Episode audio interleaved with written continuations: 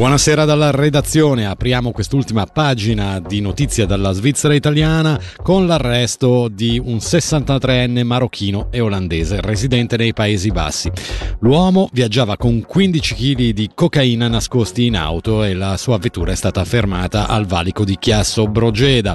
Le ipotesi di reato nei suoi confronti sono di infrazione aggravata alla legge federale sugli stupefacenti. L'inchiesta è coordinata dalla procuratrice pubblica Anna Fumagalli. Lunedì 16 ottobre prenderà il via la campagna vaccinale contro il Covid. L'attuale preparato, che si somministra in un'unica dose, è raccomandato per le persone dai 65 anni e per chi soffre di particolari problemi di salute ed è efficace contro le variazioni attualmente in circolazione, proteggendo da un decorso grave della malattia. Vaccino che però è gratuito solo per una fascia particolare della popolazione, ci dice quale il medico cantonale Giorgio Merlani. Quelle che ne hanno bisogno per proteggere la propria salute ne possono parlare col proprio medico. A vaccinare trovare sono i medici e le farmacie e tutte le informazioni sono sul sito, ci sono poi gli indirizzi, i contatti di farmacie e di medici che offrono, che offrono la vaccinazione. Non è invece coperta dall'assicurazione, quindi deve essere pagata in tasca propria per quelle persone che al di fuori delle raccomandazioni dell'ufficio federale eh, vuole vaccinarsi lo stesso perché magari deve fare un viaggio in un paese che richiede ancora il vaccino, eh, può farlo, lo paga di tasca propria per le persone che per la propria sicurezza, perché preferiscono essere più protette, vogliono vaccinarsi, possono farlo e è a carico loro il, il costo del vaccino. Quasi 2 milioni di franchi è il credito che il governo sottopone al Gran Consiglio a favore delle aziende industriali di Lugano, come sussidio per realizzare le opere di approvvigionamento idrico nei comuni di Monteceneri, Ponte Capriasca, Origlio, Cureglia, Vezia e Lugano. Prende il via questa domenica una nuova edizione di Cinemagia, la 38esima.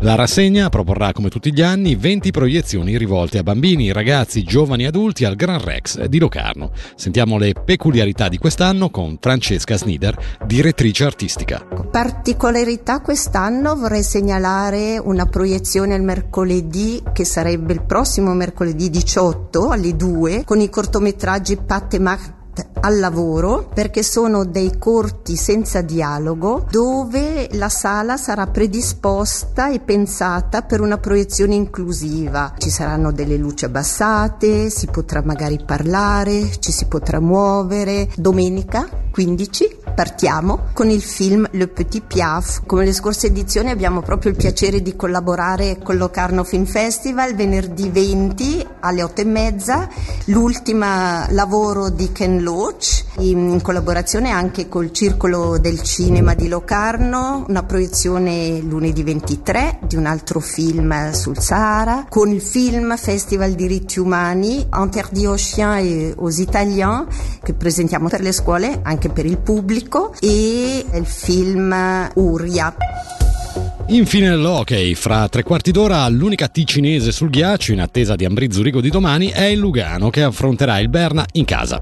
I bianconeri perdono per infortunio guerra in difesa mentre Granlund torna a disposizione. Escluso Koskinen in porta dopo le recenti prestazioni negative.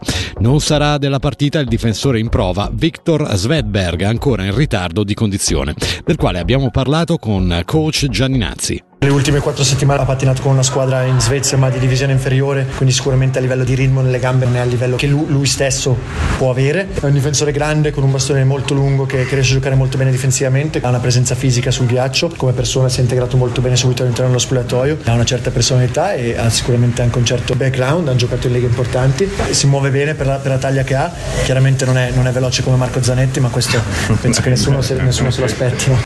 Se non è ancora giunto il momento del debutto di Svedberg nel Lugano, il DS dell'Ambrì Paolo Duca è più possibilista per vedere i due nuovi rinforzi Jaime e Formenton con lo Zurigo domani o a Ginevra domenica. Jaime sta bene, è atterrato stamattina a Zurigo e ha già fatto l'allenamento con la squadra sul ghiaccio. Vediamo come si sente dopo questo allenamento e c'è una, una possibilità che possa già giocare, ma decideremo domani. Per quanto riguarda Formenton, eh, arriva anche lui nella giornata di oggi, dobbiamo vedere e valutare la forma del, giocatore, le sue sensazioni e anche questo verrà deciso il giorno della partita.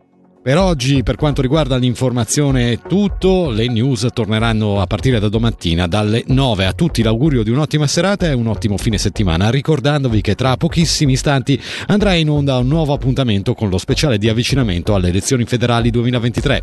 La redazione di Radio Ticino ha realizzato interviste con ognuno dei candidati ticinesi per il Consiglio degli Stati. Ospite questa sera è Marco Chiesa in corsa per l'UDC di cui è presidente nazionale.